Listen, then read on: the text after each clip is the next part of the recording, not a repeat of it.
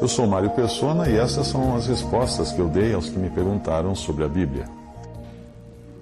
Você escreveu perguntando como enfrentar as aflições. Ora, Deus nunca prometeu uma vida fácil para os cristãos aqui neste mundo. O nosso lar está no céu e este mundo é apenas o lugar de peregrinação do cristão, assim como o deserto era o lugar de peregrinação dos israelitas, depois deles terem sido salvos do Egito.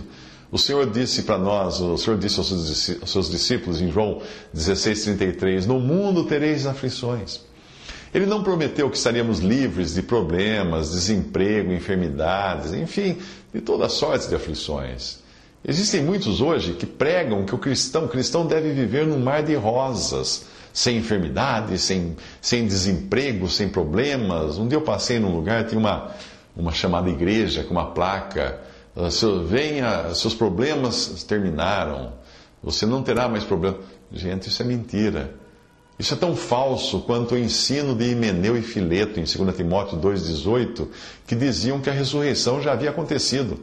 Nós ainda estamos no nosso velho corpo, arruinado pelo pecado, sujeito a dores, a enfermidades, a dor de dente, a dor de cabeça, a tropeçar. Nós vamos ter que permanecer nesse corpo até a vinda do Senhor para nos arrebatar e levar ao céu, e aí sermos transformados.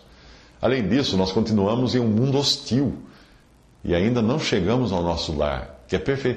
E é, é perfeitamente normal que os cristãos tenham problemas e aflições neste mundo hostil, nesse cenário hostil.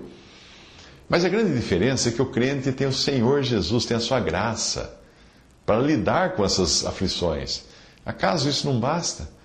Às vezes nós sofremos não as aflições desse mundo, mas sofremos, sofremos a, a, disciplina do Senhor por causa da nossa impetuosidade, a nossa rebeldia, como o cavalo do Salmo 32, lê, o Salmo 32, ou por causa da nossa teimosia, como a mula também no mesmo Salmo.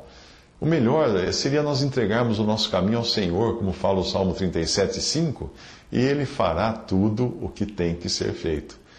Eu conheço a história de uma enfermeira crente que se dedicava ao extremo aos doentes no hospital onde ela trabalhava e ganhava muito pouco.